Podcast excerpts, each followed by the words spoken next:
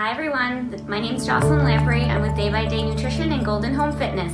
Today I want to help you feel a bit more confident about carbohydrates. I know there's been a lot of uh, word out there that carbohydrates are the enemy, understandably so, with a lot of evidence showing that uh, there's a lot of health benefits by cutting out carbs. Carbs are really, really important for us to have in our daily life.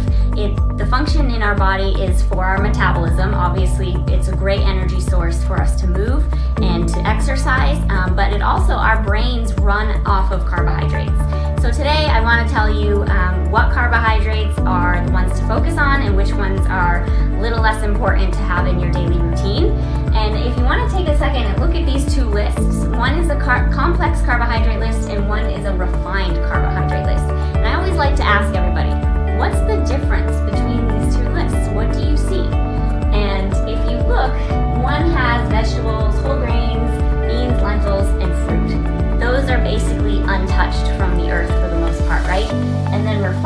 carbohydrates are like candy, white bread, pasta, white rice, fruit juice, processed crackers, pretzels, chips, those things were basically made in a factory, right?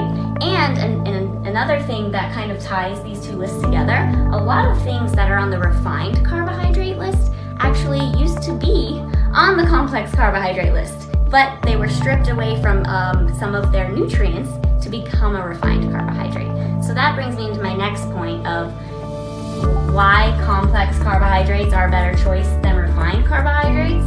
It's because complex carbohydrates include all of those things that used to be a part of a lot of the refined carbs, which is uh, fiber, protein, vitamins, minerals.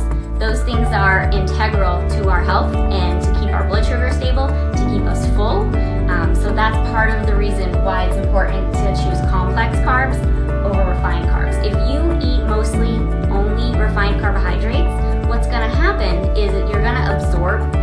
those carbohydrates really quickly, and then your body's naturally going to uh, produce insulin, and then it'll get absorbed into your cells, and your cells are not ready for all of that energy, so then it'll get stored as fat.